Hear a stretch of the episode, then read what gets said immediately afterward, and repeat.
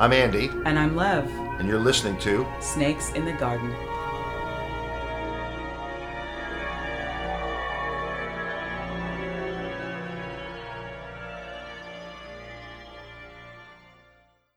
So, I initially wanted to start us out by reading, um, and hopefully you're all sitting down and holding onto your seats, um, a Bible story, uh, which I don't laugh to mock. I, I grew up reading the Bible. My mother was uh, a fairly religious individual, and she believed there was a lot of wisdom to be found in the Bible stories, and I, I happen to agree with that. Um, and the one in particular uh, that I wanted to read was the, the Tower of Babel story. And the Tower of Babel story uh, begins in Genesis 11, 1 through 9. Probably, I'm assuming you're familiar with this story, Andy.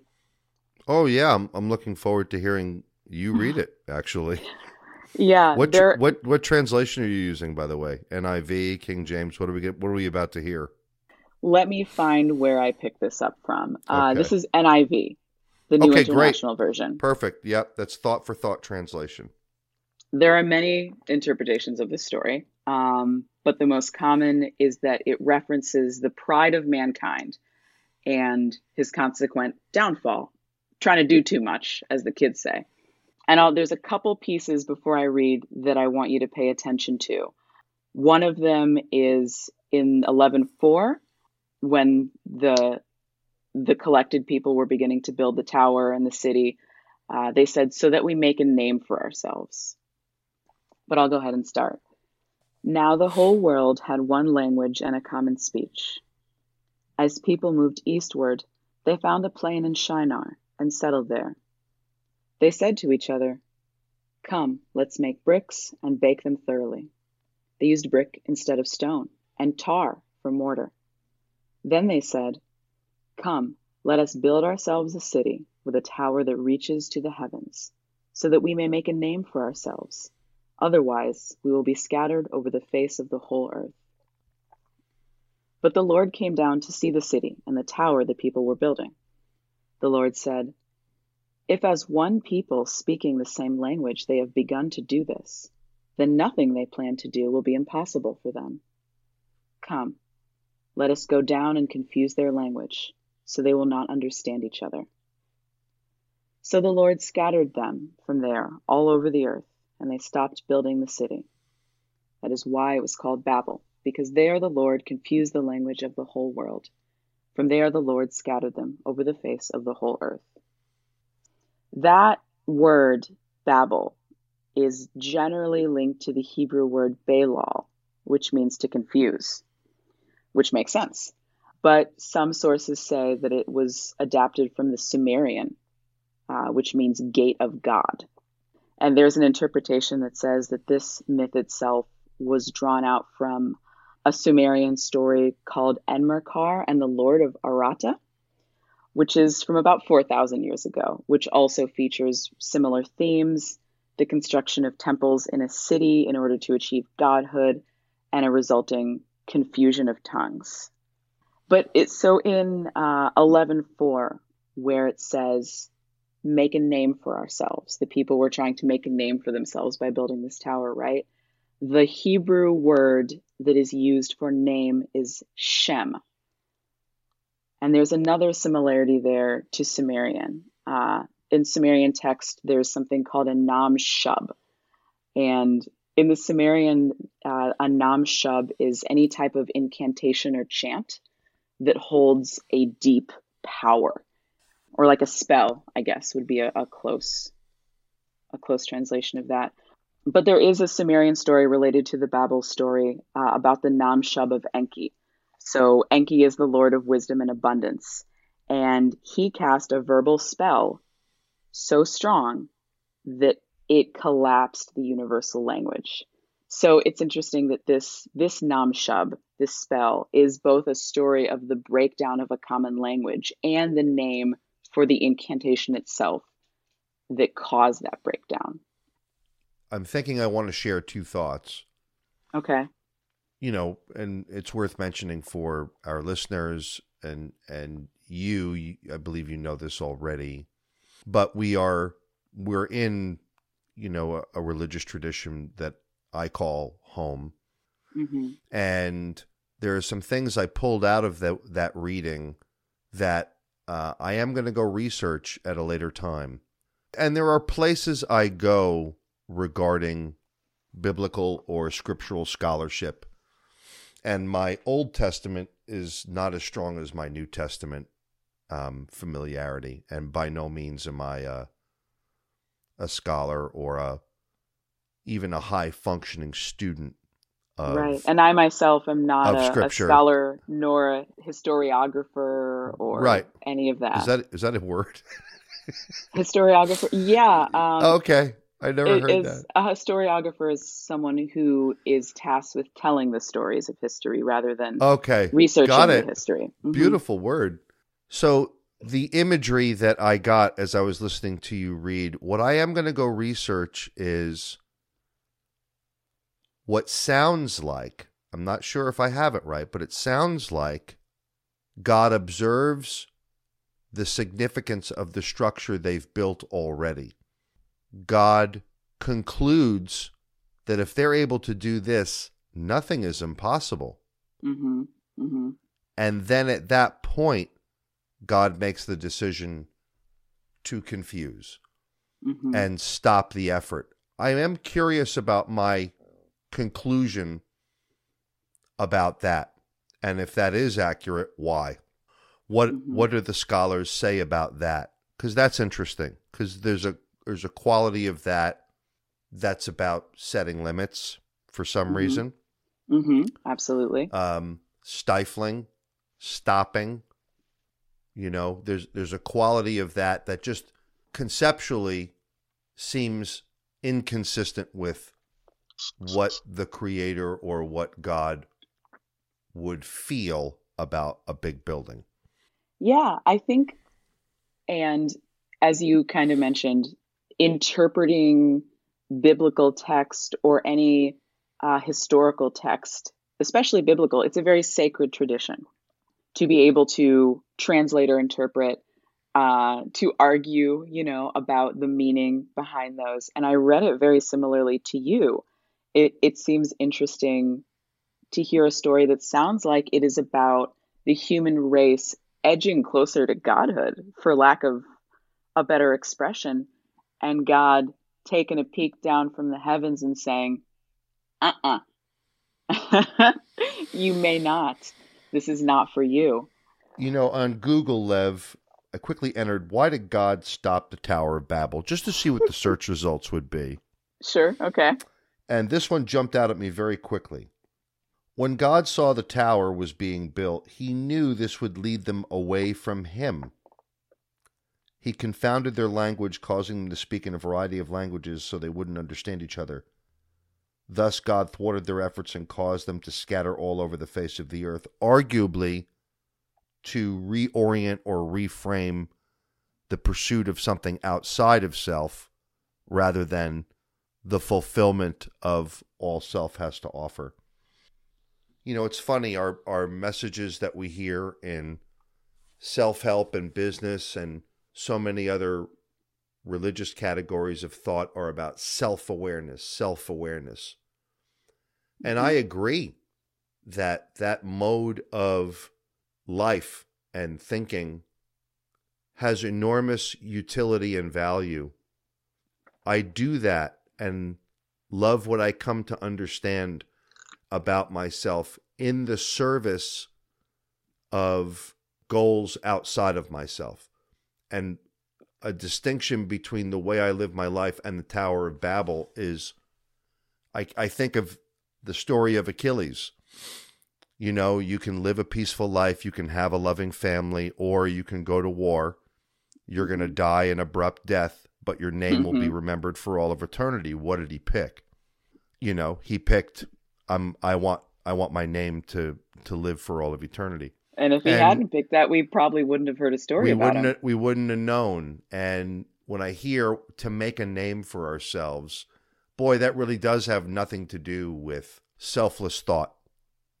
It it's got to do you know the engineers building the building they're going to be celebrated the the masons they're going to be celebrated. Now, the motivation on one hand seems harmless enough, but when you think about the full implications of what that means, I can tell you today that I've lived a life in pursuit of self satisfaction where I'm setting my own goals and I'm the master of my own universe. And boy, did I make a mess of things. And I know plenty of people who have reached heights of money and power along those lines. And there's nothing there that's really that attractive to me. To me. And to understand that requires self awareness and self analysis. so it is this interesting circuitous relationship. But when I think the self awareness is in the service of something greater than self, I think aspiration and technological advancement is great. And I think we saw it kind of solve the question in this discussion. It sounds like if God concluded nothing will be impossible, which ultimately is going to lead away from relationship or union with him, I could see the motivation. You know, what would what would a parent do to a child that was astray? Would they let them endlessly endanger themselves or would they try to organize circumstances so that the, the kid comes back into relationship with the parent what are your thoughts on that yeah um, i think of how it is in the common parlance to refer to god as the father mm. uh, to see a relationship with god as one similar to that to one as to one with a parent and i think i have never been a parent mm. for disclosure. But I think the question of what kind of parent do I want to be would often would come up for anyone regardless of whether or not they have children because we inevitably think of our own parents and the type of parents they were for us. Mm. We see where they were successful or great or selfless or kind or strong. We see places where they fell short where they were weak or unkind or unavailable because they're human, right? And we're left with a a void of wanting to know how to be that in the world, how to not be what we saw as bad and how to be what we learned was good. And that's an eternal quest. And I absolutely understand looking to religious or spiritual guidance for that matter and it, it does like beg the question what kind of parent do we believe god was and i see and maybe this is a slightly different interpretation than yours but i see a parent as god in this story where he sees his children capable of doing anything and removes from them that that capability Mm-hmm. And I, I, think there's a little bit of a different context there that you're alluding to, where there's a sense of pride and self worship over relationship and collective kindness that uh, clearly has a, a downfall.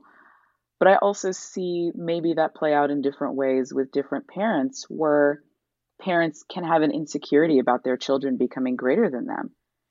That the parent what they want more than anything is for their child to have a relationship with them. But I don't think that's a very noble goal in parenting personally. Like, I'm so glad you just said that. I, I think you're onto something there and and that was that was my initial like God can't I cannot imagine God being insecure.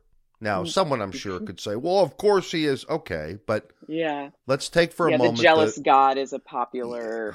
Yeah, we won't go yeah, there. but we, we don't. The, there's I don't see any jealousy anywhere else in the Bible, unless, arguably, the the if there is any jealousy, and I'm not saying that there's jealousy, but what comes through in that is if we leave aside the idea that he was acting from a state of insecurity, arguably the one thing that he would be jealous of if we're entertaining the idea of jealousy is life taking away his children from him.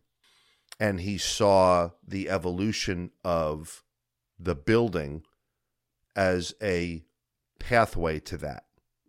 The jealousy was more oriented toward genuine love and interest in the well being of the people rather than a self serving concern that human beings would ultimately rise to a level of greatness beyond them. However, the phenomena that you described of parents being insecure around their children to the extent that children can sometimes be suppressed and have their light hidden under a bushel, so to speak. Another biblical reference, yeah. Um, yeah, if you said bushel, I assumed. People yeah. don't say bushel in standard yeah, yeah. life. um, the point being, I've, I've certainly seen that phenomena and periodically I've had, uh, as a boy, experiences of that.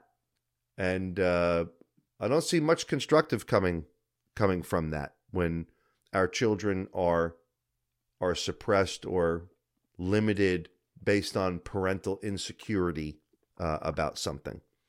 You know, we're not helping the. In, in fact, we're saddling the kid with the responsibility to caretake. Well, there's.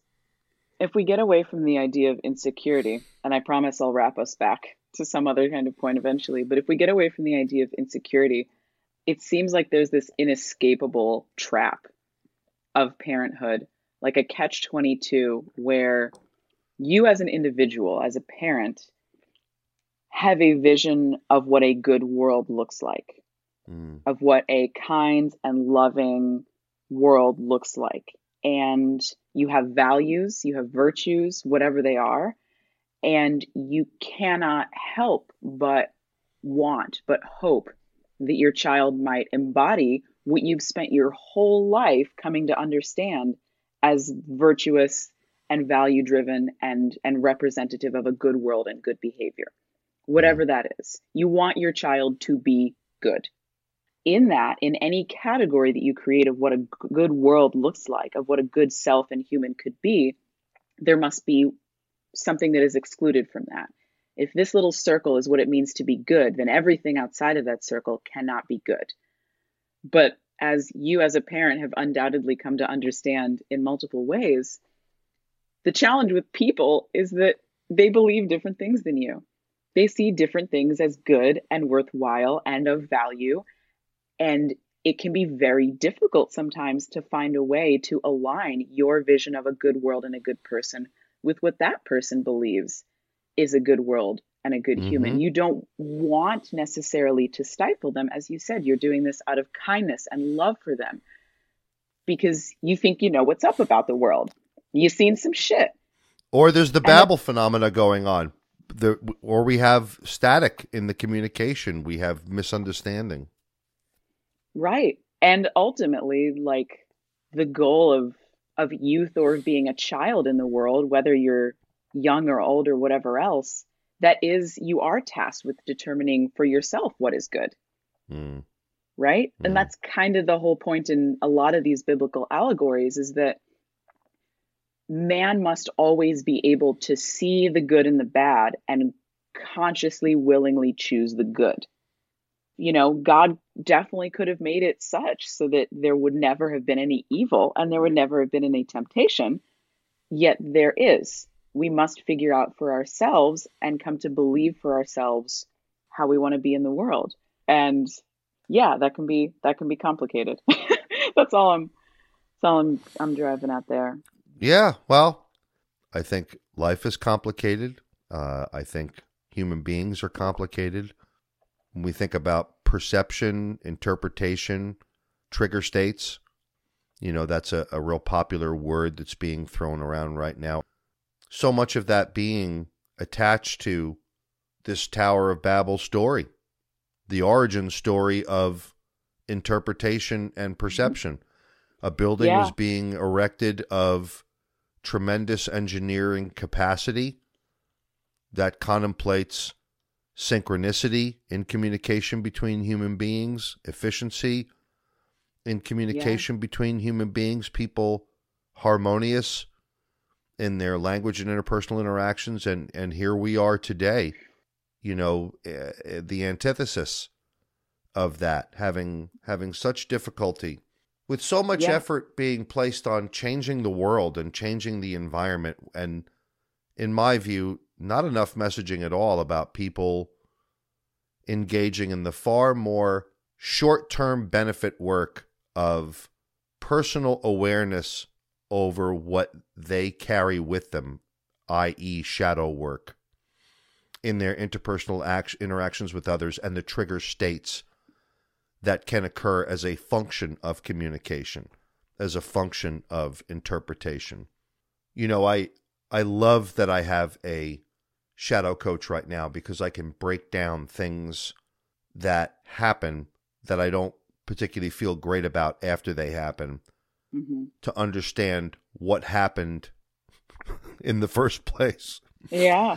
during the thing, you know, whatever the thing is. And I had a thing uh, about a week ago and and had to get with Shadow Coach and and break it down because I wanted to understand this is how I felt during the thing. This is what I was hearing. I I don't understand why these two things were different and I didn't feel good about it hmm and I, I was able to break that down. It was it was pretty profound. It was pretty profound. I, I felt as though I was the beneficiary of accusation that was inaccurate. There was definitely some truth to my appraisal of its inaccuracy because that eventually came out. But what is it watching that you how were accused of? I had a meeting with an executive team that I was asked to attend Mhm. regarding uh, some feedback they had received from an employee. And the employee had reported a sense of offense, a word and a phrase that they heard me use Mhm. during the course of uh, some meetings that they were in with me. I was unaware that this person had drawn this conclusion about uh, this word and this phrase. But they did not approach me, and instead they engaged a process of reporting through informally uh, their internal hierarchy. And the person was not even present at the executive team meeting when it was called for me to engage about the subject matter. So, for the purpose of my shadow work, uh, I actually gave this event a title. The title, I wrote it down. The title is The Shame Ambush by the Executive Team. Woo! I, I very, I'm very much in support of, of naming things, as we're obviously discussing. Words, language, naming has power. It it did. So my shadow coach actually walked me through a worksheet she has created with very specific questions in the I interest of efficiency. worksheet. I'll actually share it. Well, I would at yeah, least like to know maybe one of the questions on on that worksheet for self. Oh, I'm going to give I'm I'm going to give you the categories. Yeah. So anyway, in the short of this meeting was it it wasn't bad, but it didn't go as well as it could have. And I was very interested in better understanding why I felt the way I felt. Why was I feeling shame? Why was I feeling anger? Why was I feeling fear? So I'll I'll quickly walk through this template without giving the template away, but I'll share with you categorically what it, how I broke it down. The trigger thought was accusations not anchored in complete truth. So appraisals of me were being formed that were not anchored in complete truth. Right. You're saying or- you you did say the thing, but the judgment that they made about you based on the thing you said in your mind was untrue. And and You there were other and there were other factors about the complainant themselves that were not part of the discussion that I thought should have been.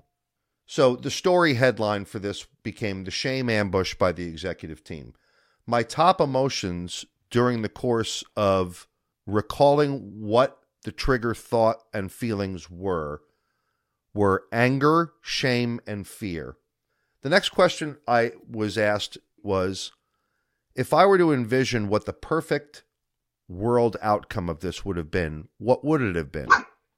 My imagery of that was they would have recognized the wrongfulness of the approach and asked for a do over. That somehow they would have observed that I was unnecessarily being beat up, backed up, and said, wait a minute, um, let's go about this a different way. I was asked to describe them uh, in the context of the approach that was Is- used. By them, Go ahead. does that refer to the person who The was executive team. offended, No, or the- the, no, the people peop- who confronted the you? people in Okay. the meeting. Yeah. I wrote destructive, messy, and useless. This process was destructive, messy, and useless. Why is that so bad? I was then asked, why is that so triggering to you? And I Good question. and I thought about that and it was it interferes with the amicable ability to engage in business and relationship. I have a business relationship with these people. Business. This this kind of stuff interferes with the free and peaceful and amicable exchange of discourse to do business. So the root fear attached to that was professional reputation and interference with the business relationship. I provide services, they provide me payment. This thing that they're bringing up is going to disrupt all of that. That's an interesting point because that disruption that you mentioned for you, what am I trying to say? That disruption of this meeting, of this intervention, is your personal disruption, not the disruption of the person who experienced offense. Like your concern wasn't that they were disrupted from the complainant would be disrupted from having a relationship with you. Your concern was that you, because of this event, would be disrupted in your ability to have a relationship with them. Is that ac- is that I- accurate? It is accurate. And I would say that I wonder if I would have appreciated what you just said more if the complainant was there. But sure, the if they complainant was addressed not it directly there. with you, yeah, which Uh, they did or, not do. or if the complainant was even present in the meeting, where an appreciation for the experience of offense that the complainant had. you sound so Could ha- judicial sometimes. Well, I mean, there was no space for it. The, and Yeah. and what I mean by that, there was no space made for it. Right. The the orientation was this happened. It was no longer even about the individual. It was about the idea Yeah. that someone was offended. That became central to the discussion. So I would agree with your appraisal in that how the person's experience was of it wasn't part of the conversation. And what I'd offer in reply is the people who brought this to me didn't make that part of the conversation. It Yeah, it was it was it was it was there was an offense, stop. Well, wait a minute. What was offending? We can't get into that. They're not here. Well, what exactly did they conclude? We can't get into that. They're not here. Why but aren't they then here? Right. So, uh, how do I avoid? I was asked, how do I avoid being the way that they were? In other words, this is so unsettling to you to to observe the destructiveness, the messiness, the disruption to business relationship. How how does one avoid being like that? And my answers were immediate. Being deliberate, being restrained, simplifying things, being targeted and efficient. For instance, one way of handling it. Hi, Andy. We understand this word and this phrase was used in a public setting.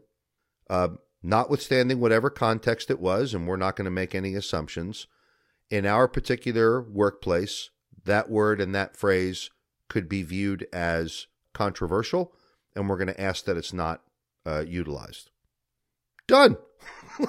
the whole thing would have been over in five seconds. That's simple, restrained, efficient. There's no appraisals about or value statements about.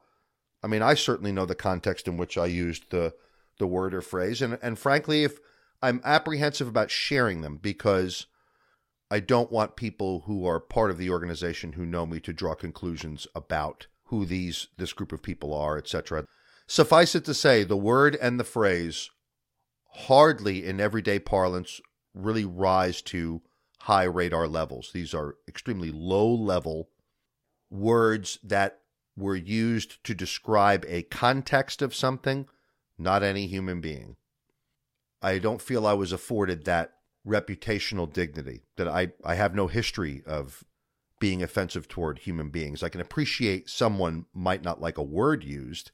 I don't know what where my thoughts are going with this, but it's it's a tricky it's tricky business trying to patrol people's language. Right? I might be able to say, "Hey, hey, don't please don't say that." Like that that word hurts me. That word is offensive to me. To another person, like let's say Andy, you said something that offended me, and I was like, I could say, "Ooh, I would." It would make me feel good if you avoided using that word in a few in the future because reasons. And you, as my if friend, you appealed probably- to me that way, whether I agreed with you or not, ideologically, if you appealed to me that way, it would be instant. The Well, adjustment right. would be instant. And I, I think sometimes when people make requests about language, there's a couple Oh. other points that are often missed. Because I, as well, if someone said, yo, please don't use that word, that's offensive to me, I would be like, no problem, buddy. I got you. In almost any context I could imagine. hmm But often what they're hearkening to isn't that it's just the language, it's that it's that they want you to believe something different than they think you believe. It's like how could you have if you really knew or really cared, then you wouldn't have used this word. Right, and that's the thing that's got nothing to do. That's that's that's got nothing to do with the word. That's got to do with people who at that moment are identifying or recognizing that they're probably on two different pages when it comes to that thing. And the presumption that someone should be somewhere else is really shadow stuff. It's not about it's not about the other person's wrongfulness initially. I, I think the trigger state is a function. Well, why is that so startling to you? When you hear that word and you feel triggered, rather than the blanket conclusion that's offensive, why is it offensive? Why is your needle moved? And if you can at least explain that to yourself and to someone else, then I think a meaningful discussion can be had. But if it's someone who just is who's making that claim because they've heard it elsewhere and there's no personal attachment to the claim and an appraisal is being made of the word being used that they say is offensive and there's no substance there, what are we doing? Where is someone's unique and individual investment in that, that idea showing up? I'm curious how one might establish that a connection to a word has substance or not. What do you mean? if we like you're referencing this person had beef with a word or phrase that you used but you weren't talking about them or any specific individual Correct. or even from what i understand referencing a group of people this wasn't like something that was like derogatory toward mexicans you didn't say wetback Correct. did you Correct. say wetback okay No. you didn't say wetback right No, not even close to anything like that. So, if we are to establish that someone's claim of offense has substance, what needs to be used to determine that? Is it is a personal relationship to that word required? It could that be one of the considerations? Like for example, let's say you say WAP. People don't say WAP anymore. Hating on Italians is kind of out of vogue, but I'm Italian maybe I find the idea of being referenced as my family coming to this country without papers offensive because I'm Italian. Maybe that could have merit. Now, let's say I'm not Italian, right? I can still recognize as someone who's not Italian. Uh, we kind of culturally consider that offensive because it's referring to a group of people in a in a dehumanizing or belittling, diminishing sort of way. But look, a you per- you that but you just brilliantly described why, even though you're not Italian, why the use of that term got on your radar and created a trigger state because it dehumanizes in your experience and opinion other human beings. And as an employer, how does one evaluate a claim of offense? I do understand the dilemma. I think one of the ways to mitigate bad outcomes is to engage a process that this is going to become a training from us, Lev, by the way, in the future. This- training we're for gonna- we're gonna employers about tackle how to deal with employee Well- concerns about offense. I've seen these kinds of complaints move labor organizations to action at very, very high levels in high group numbers, and no one has gotten to the substance of why it was quote unquote offensive. No one has even talked about that. The mere report that it's offensive without any meaningful dialogue or substance about context, what it actually is, appraisal of the thing that has been identified as a source of offense. So let's say, I mean, here's a perfect example. You use the example of the Without Papers acronym, WAP, associated to people being Italian. I've heard that term my whole life. If I read the term WAP off of a historical document and someone is upset that I didn't censor that from reading the document to a classroom, does that mean that I used the term? Is that offense legitimate enough to mobilize an internal system of complaint so that I, who read the term in the classroom as a function of reading a historical document, gets hauled into a meeting and told on the next occasion you come across that term, you have to censor it from reading? See, like that's how I think this goes in the extremes. And we do need, I think, tools and more education around how to process these complaints because I think most of the people who have to manage these things don't know how to manage them. Look at what I just went through, for example. A term that is not even anchored in race, a term that I used in the course of describing an ancient and old mode of overpowering human beings to do what you want them to do was experienced as offensive. Then, yeah, like Neanderthal or something. Right. Like I, I used a word like that, and Yeah. someone was offended by it. That complaint made it to the highest level of the organization without that person being present, and I'm getting called in to discuss it. The discussion, interestingly, included an application of the term that I did not use. So I went through this for a while, listening to listening to a description of my behavior that was inaccurate. Now, going back to the the shadow process, I'm appraising how I was feeling while I'm listening to this. Accusations that are not anchored completely in truth, that's the trigger thought. Because it's not anchored completely in truth and what's being shared as the truth is shaming to me, so I'm referring to this event as the shame ambush. hmm The process that they engaged in, I found, was destructive, messy, and useless. hmm Why was this bad? Because it interferes with my ability to amicably conduct business with them, where there's an exchange of goods and services for remuneration. The root fear was that my reputation and mode of living was going to be impacted hmm in an unjust Mhm. way. The core fear. Yeah. Right. That's the root fear. Social ostracization, rejection. all all of yeah. that and it's and it's and it's uh in in CCIS terms we would call that a seething trigger uh Say it again? injustice in CCIS terms we would call that a seething trigger Seething. Okay. right because it's got to do with uh injustice so here's what I learned out of this process I learned that when I observe recklessness unnecessary complication and wastefulness of gold, or if someone is wasting some other kind of gold. These are all things that I won't get into in this discussion, Sure. but that have deeply modeled experiences in my relationship with dad.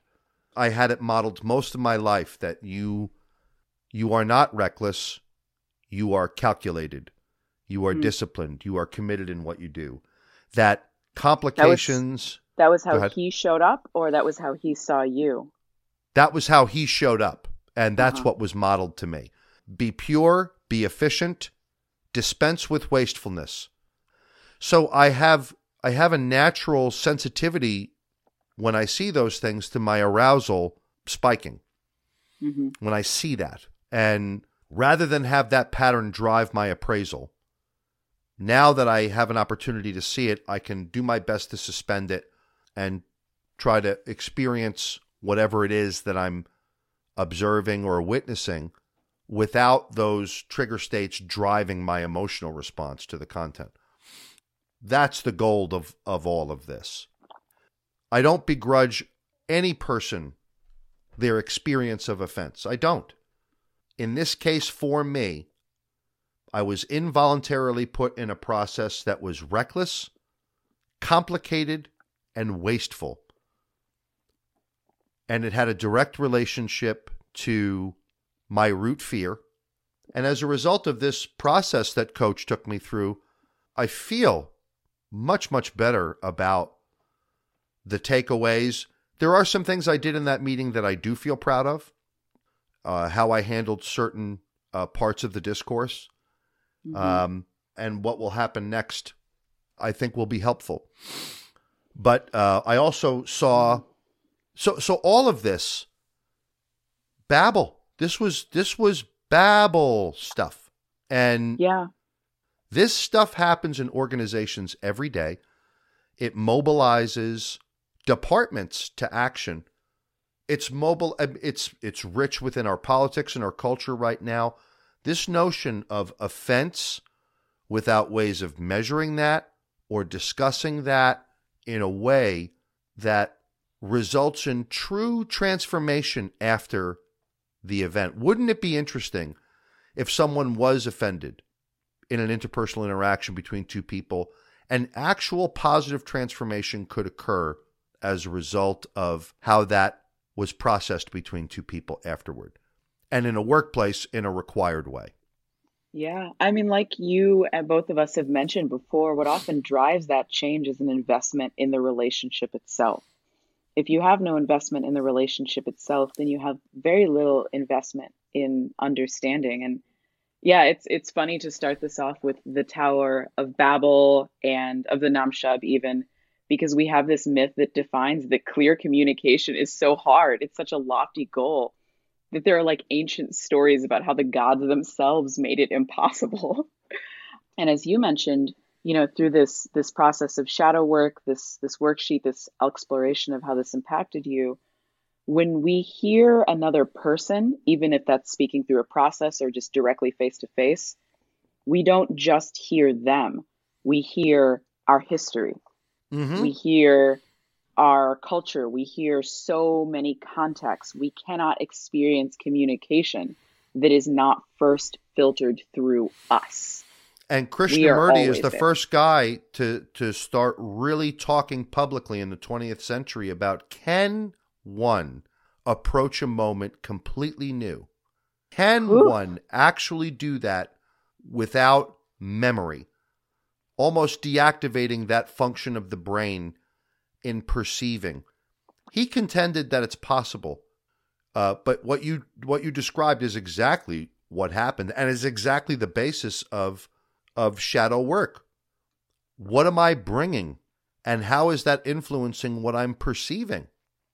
Yeah. You know, which really gets heavily philosophical, which, you know, begs to that question we always hear about and see all the time. If it's perceived, if it's not perceived, is it even really there? is it there in the way that we perceive it to be there? You know, I mean, I don't want to wax that way in this conversation, but but that's you know that that seems to be where we go in these talks. And I think at the end of the day here, I think one of the fundamental components of the crisis we're in nationally is anchored in this example that we've been talking about for the past 45 minutes. Someone someone reports an offense, a hurt. And if we have no structure to manage that, if we can't entertain that some ideas are more truthful or accurate or real than others, I don't know how we get past it. And I think our bent in this direction is based in this notion that everyone's report of offense does not require appraisal. I see an interesting challenge within that because if we acknowledge that in communication, in listening and understanding, we cannot remove the self from that experience, then that also means that if someone or even a group of people is tasked with assessing a complaint of offense, their assessment will carry them with it. right? Yes, equally Right? complicates it. and I, I don't think that that's inherently bad but it bears it bears consideration like who is doing this assessment and what are their benchmarks and what of their history and their culture and their experiences and their knowledge are going to play into those benchmarks. You know what I mean? Like, I could be a person who is from another country was a different cultural experience and i'm in a class and a professor says something and i'm like whoa that's deeply offensive to me and my culture. And i bring the complaint forward because it's very important to me but the person assessing my complaint has no understanding of my culture or why that was relevant. Am, am i then to be tasked with you know giving this person my entire cultural history just so that they understand why no, this was the, important no, and, uh, and that's an extreme example for well, sure. I mean, but I, I'm just naming the challenge and like assessing whether or not something has validity in itself. There are th- there's some challenges there. That's all I'm getting at. Yes, I I would I would completely validate that idea, which speaks to the necessity of a method that does not include or is sensitive to the bias of the administrator of the method and that's a requirement that we have in the justice system. You know, Lady Lady Justice ha- is holding the scales, and the idea here, you know, you've heard that expression, right? I may not be uh, saying yeah, it I'm, but... the, the the listener can't see me, but I'm grinning suspiciously at the mention well, of the justice system. you know, the the the idea here is that the the reason we are a world and a nation of laws is so that shared rules can result in some kind of harmony. If there are no rules, um, it's pretty hard to organize people around no rules. So, what I'm proposing is that the absence of a process to manage these kinds of issues and instead imposing the notion that everyone's report of offense is valid does not lend itself to organized, constructive management of the outcomes of these problems. And, yeah, and as we mentioned, I don't think that any process which would not involve having the person who experienced offense present could embody that. Right, precisely. And like I we obviously it, have to have them in the room. And we see this play out in the news. We see it play out in almost in theater where a complainant can issue a complaint we don't know anything about the complainant or the complaint itself. We only know about the report of the complaint. And other people are involved in managing how that report of complaint is going to influence the world around them. People who might officiate this process are tasked with determining what is harm, mm-hmm. was harm caused, and essentially how much harm are we or are we not willing to accept through the course of this interaction. What did this person intend? And what was the impact? And if you weigh too heavily on either side of the other, you miss important pieces of the conversation. I could have the purest intentions in the world and still say something that was real fucked up. You can't solely base my intention to determine whether or not this thing deserves attention, nor, as you're saying, can you base it solely on the impact. I hear some shit, it fucks me up for three weeks, but that wasn't at all what you intended. So if you're basing it solely on my impact, like what does that mean? Do you get punished for what you said? You know, where do we go with this information? And obviously, everyone has a different baseline level of acceptance for the things they hear and how they impact them. This person drew offense from what you said whereas someone else in the class may not have batted an eye at it. And obviously you're always going to have that human element but again how does one how does one weigh? You know like you mentioned scales of justice lady liberty is a you know we have that here. But it's it's tough stuff. And i think about how communication in an ideal world is between two people a two player game. Well I yeah and be... if you strip if you strip that fundamental from the process itself to expect that there's going to be a constructive outcome, I think, is kind of not anchored in the data. It's it's um, foolish, that's for sure. But you have to you, not you, you, but there there no, must be some acknowledgement that you know within that two player game, we're not always beginning as equals. I, as a professional, must recognize that if I'm in a professional environment, if I'm a supervisor and I have supervisees, I have people whom I am responsible for, it's an implicit part of my role to understand that I'm going to be doing more work in communication in that two player game than they will. It is more my responsibility to make myself understood in that situation than it would be for them to try and understand me. That's that is how I see that world. Uh, let me offer a not same but reasonably similar perspective. I think we get into trouble when elitism and egalitarianism switch responsibility. I think the world functions better in the workplace and at home when people are equal, ideas aren't. And we have things backwards today in many circumstances. In structures where people are unequal and all ideas are the same, I think we get into trouble. And I think that's what describes another way of saying what you were just saying. Yeah, there's a power dynamic. Someone may not feel capable or able to air their complaint because of a power dynamic. I would argue that the culture of that organization has set the situation up, the structure is so that people are unequal and ideas are the same. Ideas need to be better than one another. There are some ideas that are better than others. There are some ideas that are bad. But if people are equal, arguably, the supervisor would have an obligation to pursue creating an environment where the employee is completely comfortable in airing their complaint. We're also talking about about parenthood essentially too. Yeah. I mean, I see that there is an inherent power dynamic between a parent and a child. Especially if we're talking about a young child. This young child has less of a capacity to understand me than I do to communicate. So therefore it is my responsibility to help communicate more clearly, to make myself better understood, because this person may not have the tools or resources or knowledge or experience to get what I'm trying to give. And if my goal is to be understood, I have to pull my weight there.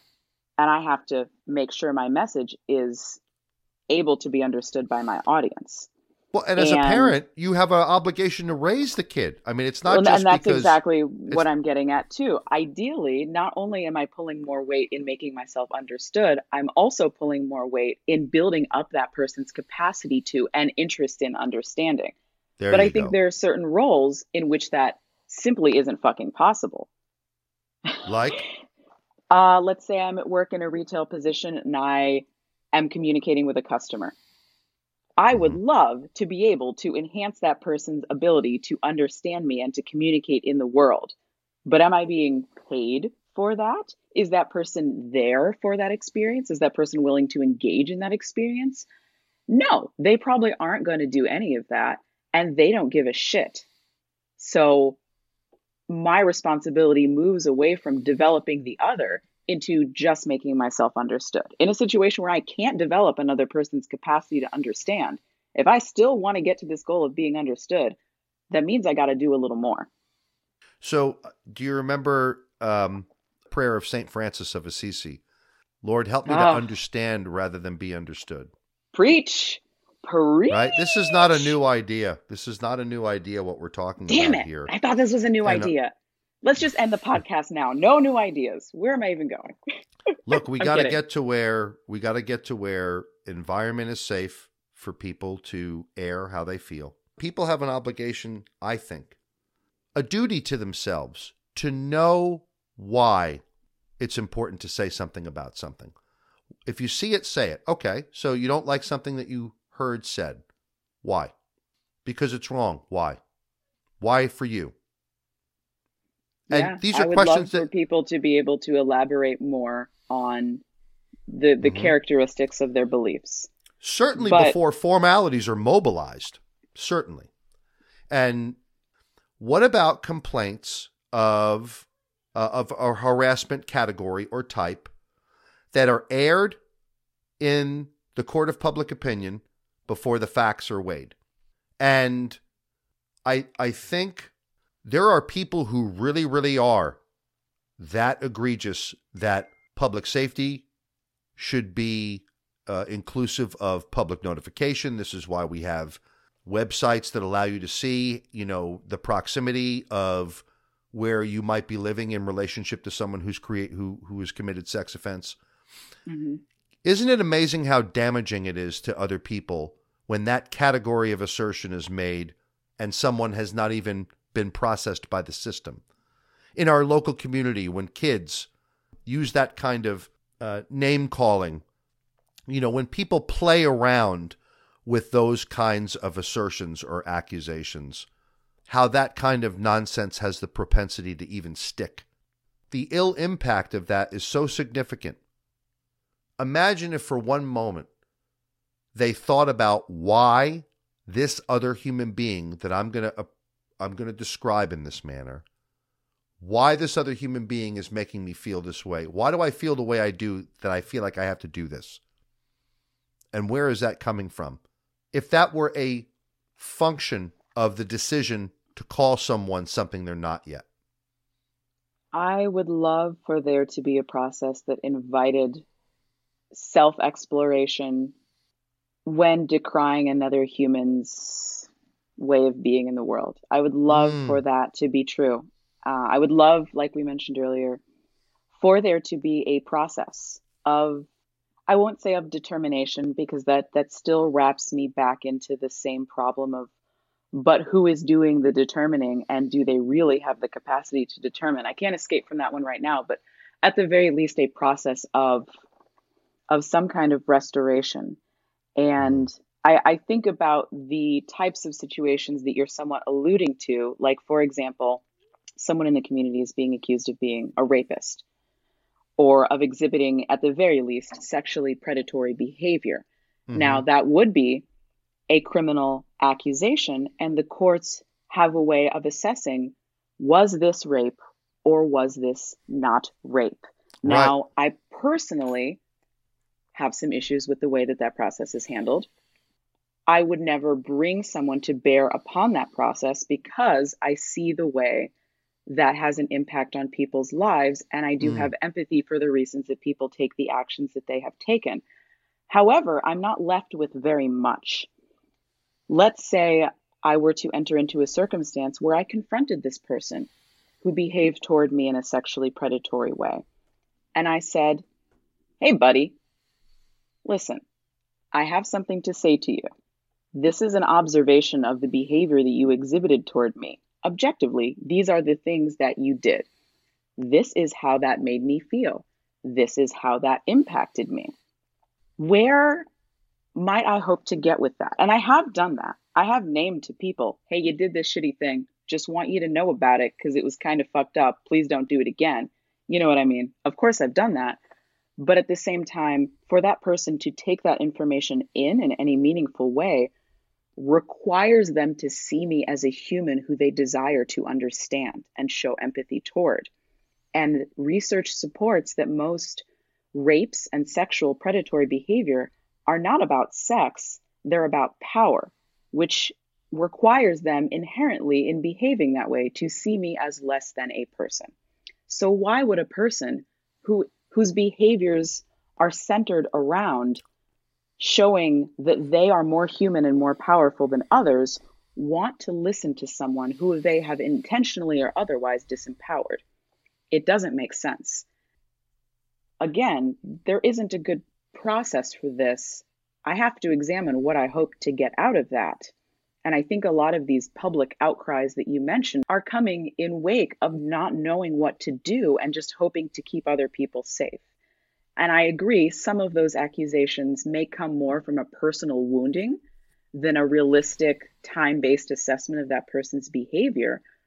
But from an outsider, one, how can we assess that? And like, two, what are we supposed to do about it? You know what I, I- mean? It, it- there's a you- big problem here. I have to say that I have a just from my experience, and this is just my experience, I have a different view on the motivations to do that, the finger waving that you did this bad thing in philanthropic social consciousness motivation. Sure, that's how it's I- posed as. It is Right, not always that. It is Right, I- often just a self protective.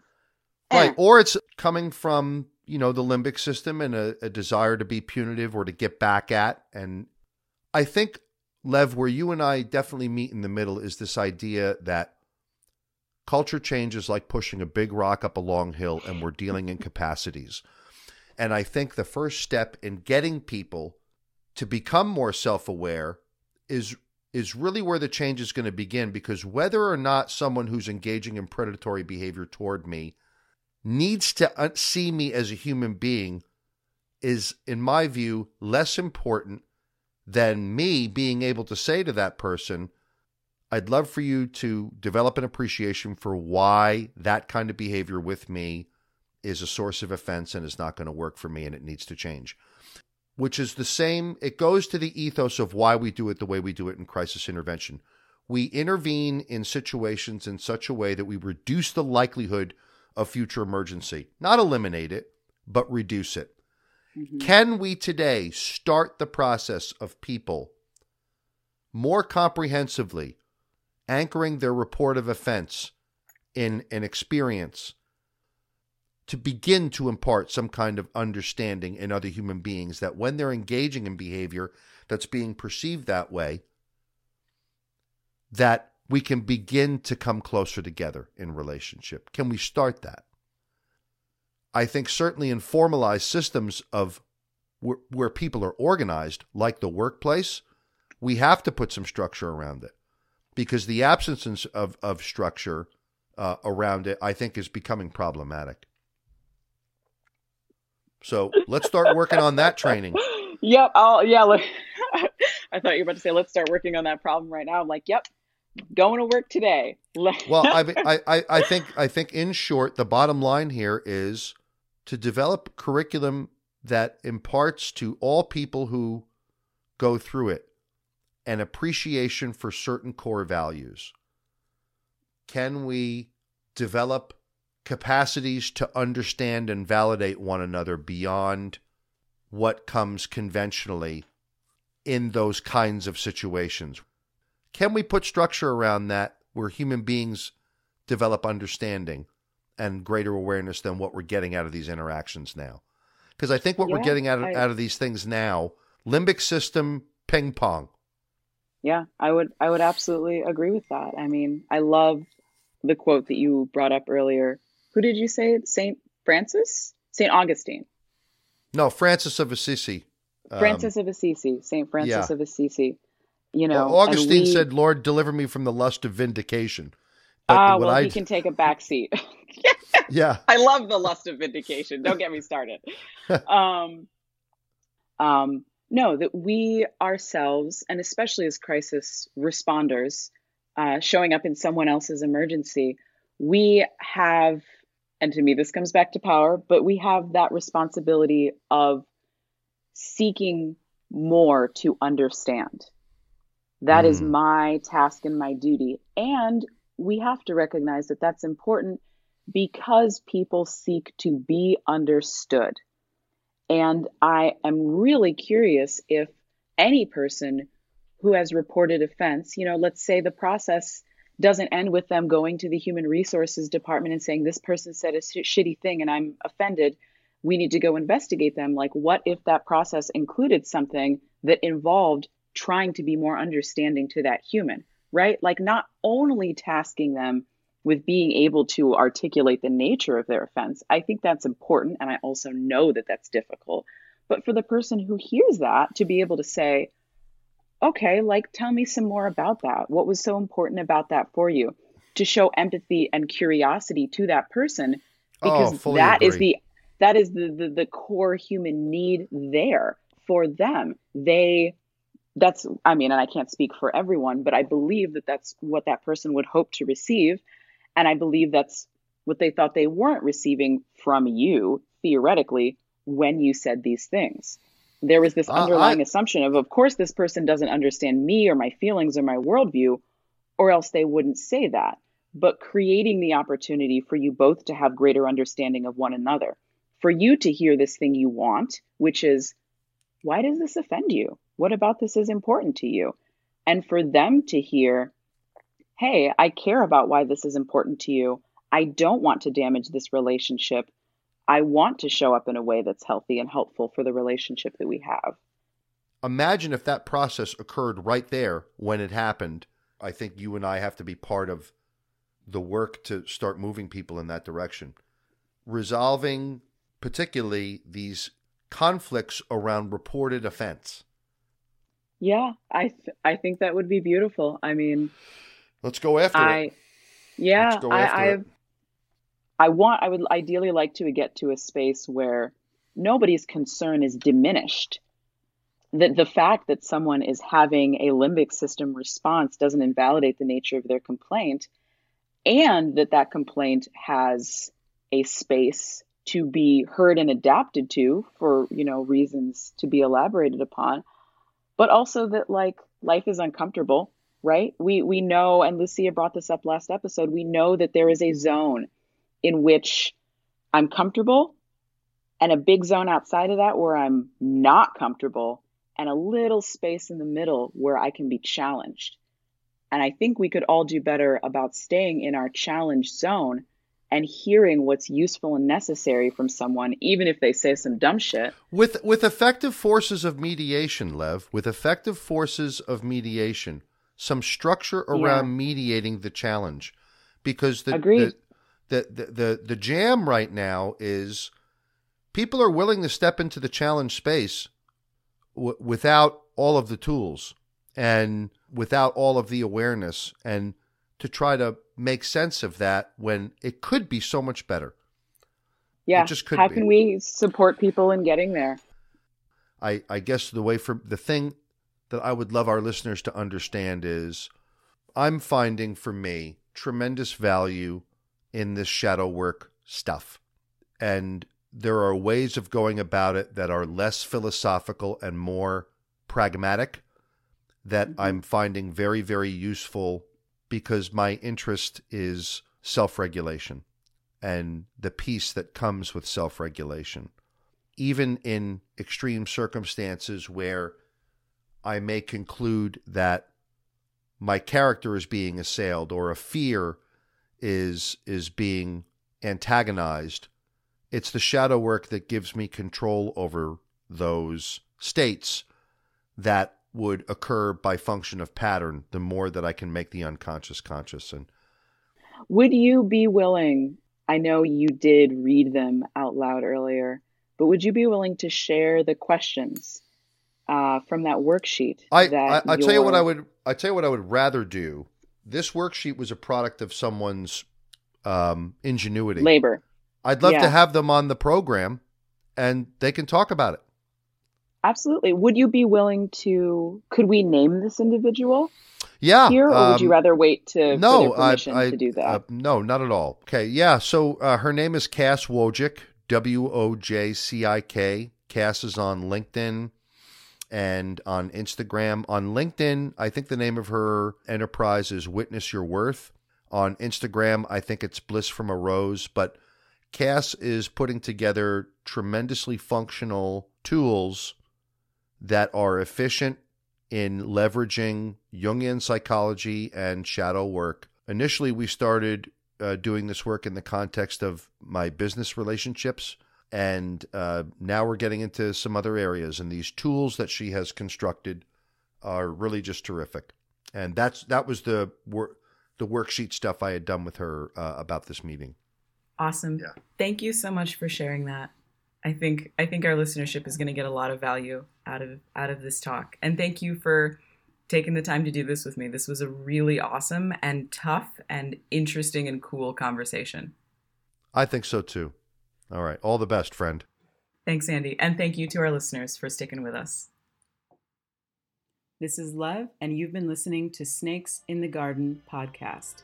If you have questions or feedback for myself or for Andy, you can email us at snakesinthegardenpodcast at gmail.com.